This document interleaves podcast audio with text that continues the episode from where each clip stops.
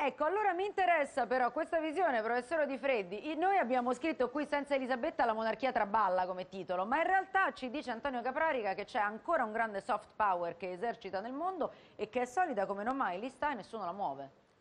Ma io non so se la monarchia sia solida, anche perché eh, eh, lo, lo, era una volta quando c'era un impero.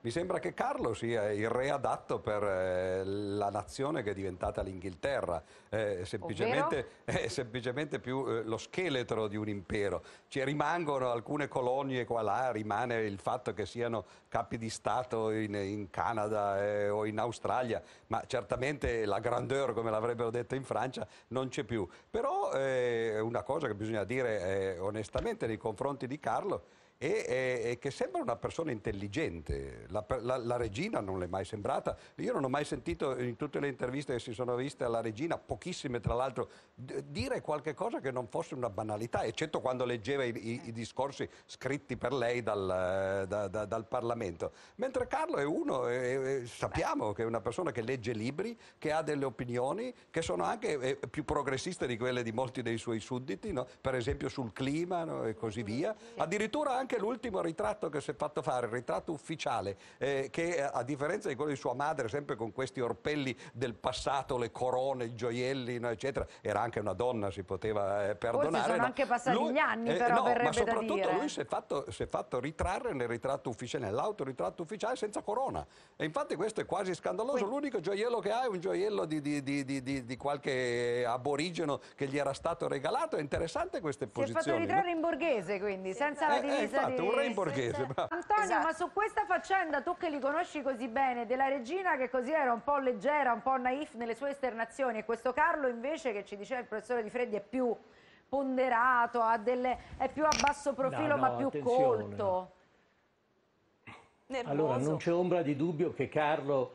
Non c'è ombra di dubbio che Carlo sia più colto della regina, che era fondamentalmente eh, abbastanza ignorante, non aveva fatto degli studi regolari, era una straordinaria autodidatta, se vogliamo metterla così, ma sì. aveva un senso di responsabilità politica, un senso del dovere, un senso della sua funzione che sopperiva a tutte le sue altre mancanze. A differenza eh, di Carlo, la regina sapeva perfettamente che il suo ruolo consiste in una neutralità assoluta, non solo rispetto alle scelte politiche elettorali del Paese, ma rispetto allo stesso dibattito politico. La regina non interveniva mai per assoluto rispetto letterale della Costituzione non scritta inglese, non interveniva mai in alcun dibattito su alcun tema sensibile.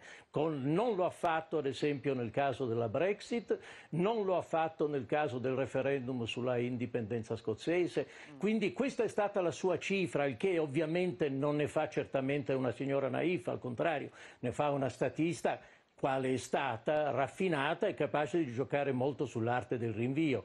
Carlo, al contrario della madre, è molto opinionato, è un uomo che ha letto molto, che ha studiato molto, non solo ha letto, li ha anche scritti i libri, ma naturalmente ha ragione un grande storico dell'aristocrazia britannica come David Canadaini quando scrive che in realtà Carlo è un gentiluomo del XVIII secolo nato con 200 anni di ritardo e in parte ha, in parte ha ragione perché eh, in, nonostante la sua spinta riformatrice, e questo è un po' il paradosso di Carlo, è un uomo che eh, razionalmente è mosso dalla consapevolezza che o la monarchia si adegua alle necessità del tempo o è veramente condannata e d'altro canto però continua a tenere la, desta, la testa rivolta verso il passato ecco. eh, in tema di architettura, Ma... in tema di tradizioni culturali. Questo può essere un rischio per il futuro della monarchia. Professore, si tratta di capire Harry se sarà o meno, ha cercato di essere la, la mina vagante che fa esplodere la monarchia, ma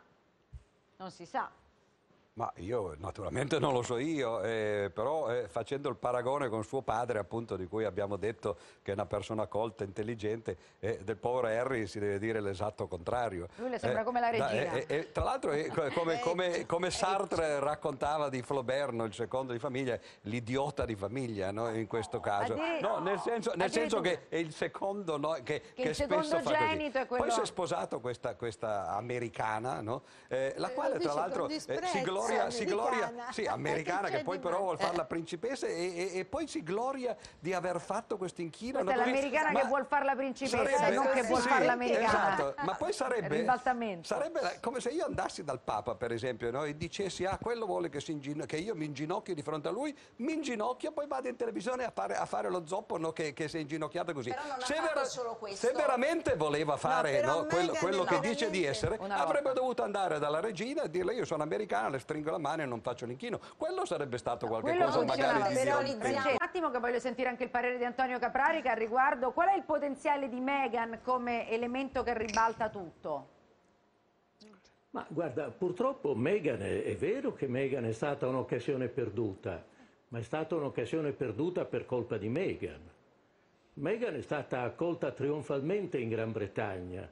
Io ero lì il giorno del suo matrimonio, nel 2018. La, la Gran Bretagna delle minoranze etniche era esultante un paese in cui il 18% dei sudditi viene da un altro continente, comunque appartiene a una minoranza etnica, era felice di vedere una principessa eh, colored, una principessa mm, non bianca, sui gradini del trono con la possibilità che la stessa famiglia un giorno avesse delle sfumature di pelle diverse, ponendo fine a, fino, ponendo fine a quello che era per secoli è stato il caposaldo dell'imperialismo bianco britannico. Quindi devo, non è vero che sia stata accolta male, è stata, è stata accolta con grande, con grande, gioia, grandi celebrazioni, dopodiché lei ha detto che se non faceva la prima donna allora, eh, mandava la palla in tribuna. Vi ringrazio tutti, devo andare in pubblicità.